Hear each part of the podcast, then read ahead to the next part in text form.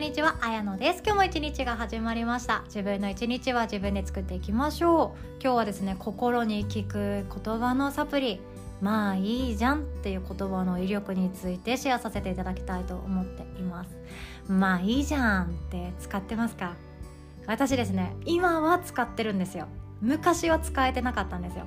まあいいじゃんなわけないじゃんの方が強かった時期があったなって思ったんですよね。それでいいじゃんじゃなくって、えっと、自分が誰かと比べて劣等感を抱いている時とかいやこんなんじゃダメだよ私っていう状態ですね。そうやってどんどんどんどん自分の心を冷え切っていくような中身の言葉だなと思っていたんですよねでもその時はその時で必死に生きてたので分からなかったですただ今なら分かりますまあいいじゃんって言った瞬間体って緩んでいくんですよ。こうやって使う場所とかも大事かもしれないんですけどまあまあいいじゃんっていう言葉のちょっと威力をシェアさせていただこうかなと思っております。今日思いっきり持論の回なので外れ回になりそうな気がしてやまないです。ごめんなさい。その前にお知らせをさせてください。12月はですねいろんなワークショップをてんこ盛りさせていただきました。月末はですね12月26日月曜日の夜はノート術のまさみ先生をゲストにお招きしてあなた史上最高の2023年を作る90日間アクションプランニングの体験講座となっています。で続々とお申し込みありがとうございます。後半はですねみんなで乾杯しますので何か持ってきてください。何かというとそのいいお酒持ってきてねとかじゃなくて私はですね大好きなノンアル日和の缶チューハイを缶チューハイでもないな。ノンアルなのでただのジュースですね。ジュース持っていこうと思ってる感じなんですけどやっぱり同じような気持ちで同じ方向性向いている喋りやすい相手と乾杯してる時ってめっちゃ楽しいんですよ。もうこれも私の思い込み入ってると思うんですけどもう心がぎゅうぎゅうになりそうな環境での乾杯って私いつも怯えてたんですよね。っていうのもありますので楽しい回になったらなと思っております。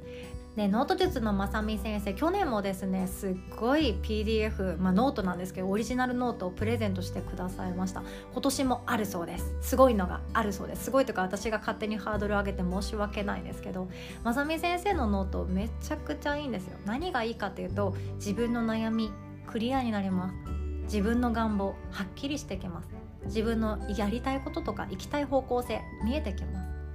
なので迷子だなっていう方ほど参加してほしいなって思っているんですよね。そして翌日27日はプログラミングの先生やってみませんかっていうお話です、まあ、実際にプログラミングの体験していただけますので隣にお子さんいらっしゃってももちろん OK です。むしろいてくださった方が多分お子さんもプログラミングを体験できてめちゃくちゃいいと思うんですよね。うちの娘も去年のこの講座に参加してめっちゃいいってなったんですよね。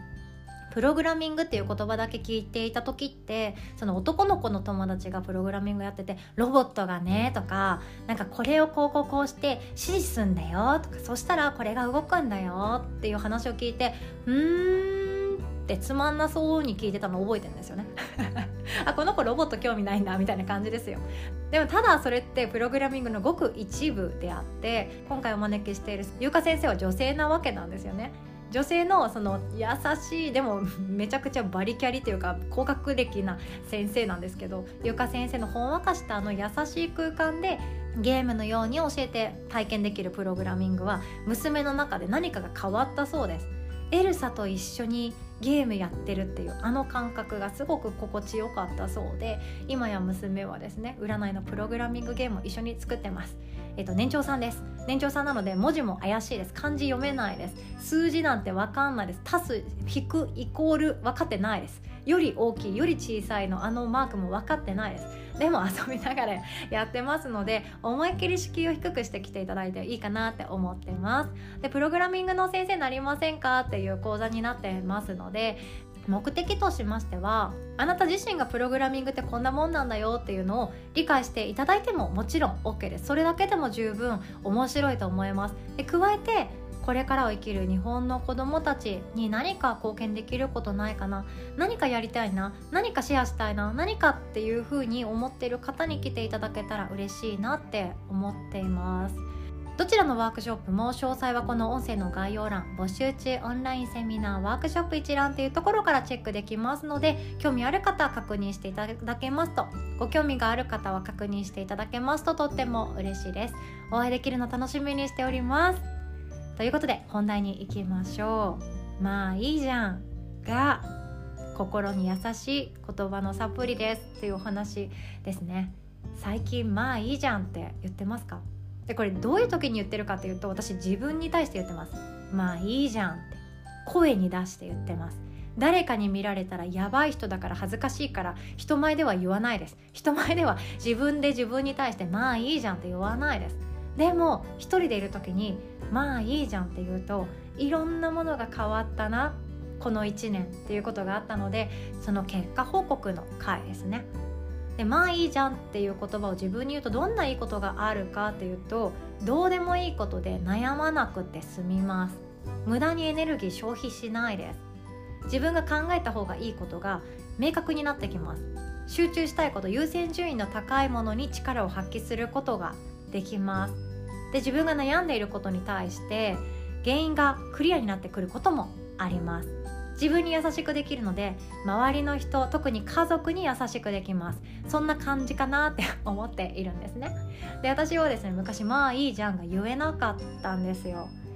っていうのもその社会人なりたての頃とかって自分のその一日とか自分の意思とかを犠牲にして仕事をしてお給料をもらうっていうことが正しいって思ってた頃の自分はですねできていない自分。誤字脱字がひどくってポンコツで忘れ物ひどくっていろんな人たちに目をつけられている自分が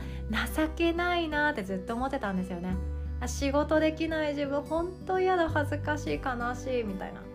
できる仕事って本当喋るくらいでそれ以外何もできてないじゃん私。そんな自分に対してまあいいじゃんなんて言えなかったんですよね。だって周りの人たちを困らせてるっていう思い込みずっとありましたし自分が失敗するたびに私なんていなくなった方が周りの人喜ぶかもしれないとか私邪魔者なんじゃないかっていう自分のことを追い詰めるような言葉しか出てこなかったのでまあいいじゃんじゃなくってやるしかないよねやらなきゃいけないよねもっと頑張んなきゃねっていう言葉しか与えたことがなかったんですね。でそしてそのまんま仕事辞めていろいろといろんなことがあり専業主婦になったその時もそうでしたまあいいじゃんじゃなかったんですよねその何でしょう1円も稼いでないけどお金を使うだけの1日。全然まあいいじゃんじゃなかったんですよ。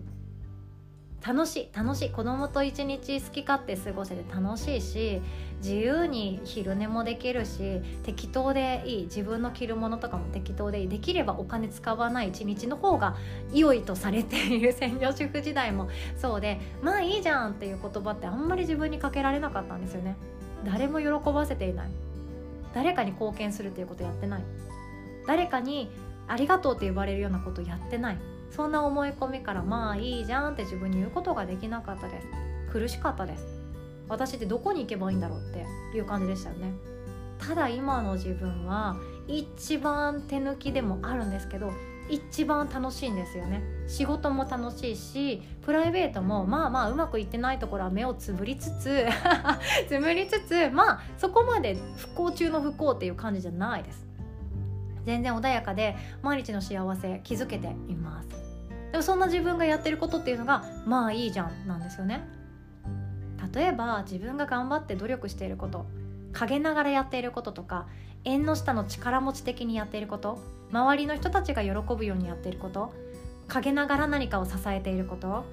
誰かが、まあ、いつかいつか気づいてくれてありがとうって言ってくれたらいいよねくらいのこと。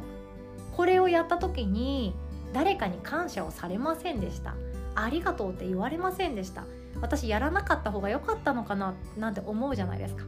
その自分がやったことに対してちゃんとしたありがとうが返ってこない時何か反応が返ってこない時って自分がやってることに意味をなくしてしまったり価値を感じられなくなってしまったりすることがあるなって思ったんですよね。そういう時にも言っちゃってます。まあいいじゃん。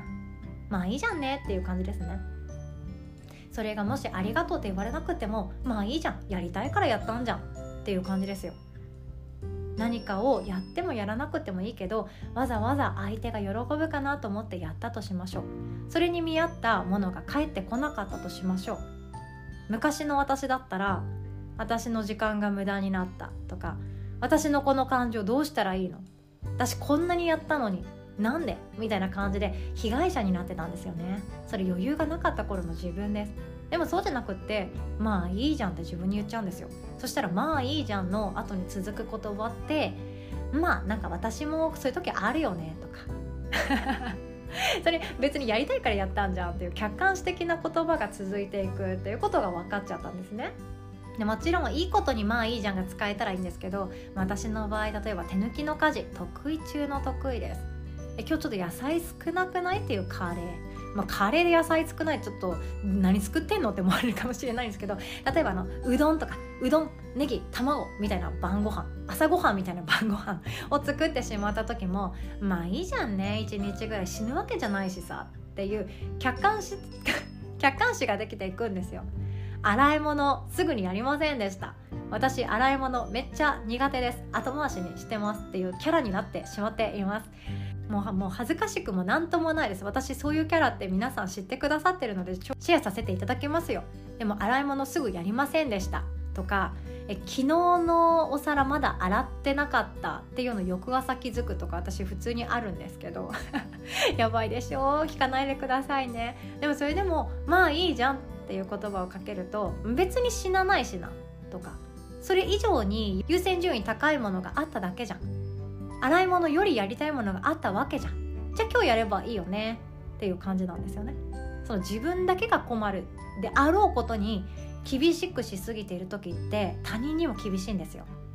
私は我慢してやってんだから私はやらなきゃいけないことやってんだからあなたもやってよね。あなたも頑張ってよね。あなたも我慢してよね。っていうのが私はあんまり言いたくないっていうのをやっと気づけたんですよ。自分も我慢しないし自分ももっと客観的に見て優先順位をつける練習をしているんだからこそあなたも自分の人生の中で優先順位つけてよねっていうのを私は今娘に対してメッセージ送ってます。習い事も続けりゃいいってもんじゃないよね。本当に好きなものを見つけてくれるならやめてもいいし何か始めてもいいよっていうスタンスです私は。せっかく揃えたバレエのレオタード。シニを作るためのいろんな道具一式化粧道具結構揃えました。それでも本当に好きなものができてそっちの時間がもったいないバレエやってる時間がもったいないからやめさせてほしいって言われたら心置きなくどうぞどうぞって思います。その分私もまあいいじゃんっていうスタンスで私も我慢させないよ。だからこそ好きなことにちゃんと優先順位をつけて考えていけるような人生の作り方しようよねっていうのが私の中で自分の背中で見せられたら嬉しいんだけどなと思って今年1年心がけた取り組みでございました。まあいいじゃんを自分に言っちゃう。ちょっと試してみてください。まあいいじゃんって誰かじゃなくていいんですよ。他人じゃなくて自分に対してまあいいじゃんって言ってあげるんですね。他人に対してまあいいじゃんって言ってあげるとそれってえそんなわけないじゃんっていう反感が返ってくることもあるんですよ。いやいやまあいいじゃんじゃないよ。全然良くないよ。私ここにこだわってんだからさっていう人のその何でしょうね。自分の大事なこと自分のこだわりクリエイティブさにケチをつけるようなことにもなってしまいかねないなっていうのが私の反省点でもあるので他人に対してまあいいじゃんは言わないようにしてます。娘に言ったことがあって結構あの痛い目見たんですよ私が。それまあいいじゃんじゃないよ。私はここ頑張ってるのになんでまあいいじゃんって言うのって言われて確かにおっしゃる通りでございますって思ったんですよ。そういうこともありますので自分にだけ言うのがいいかなって思っています。自分に優しくすると気がついたら他人に優しくしていることってたくさんあると思います。自分のことを緩めてあげるのは自分だけです。今日できることからやっていきましょう。ということで今日はこんなお話でございました。最後までお聴きくださりいつも本当にありがとうございます。お互い素敵な一日を作っていきましょう。おしまい。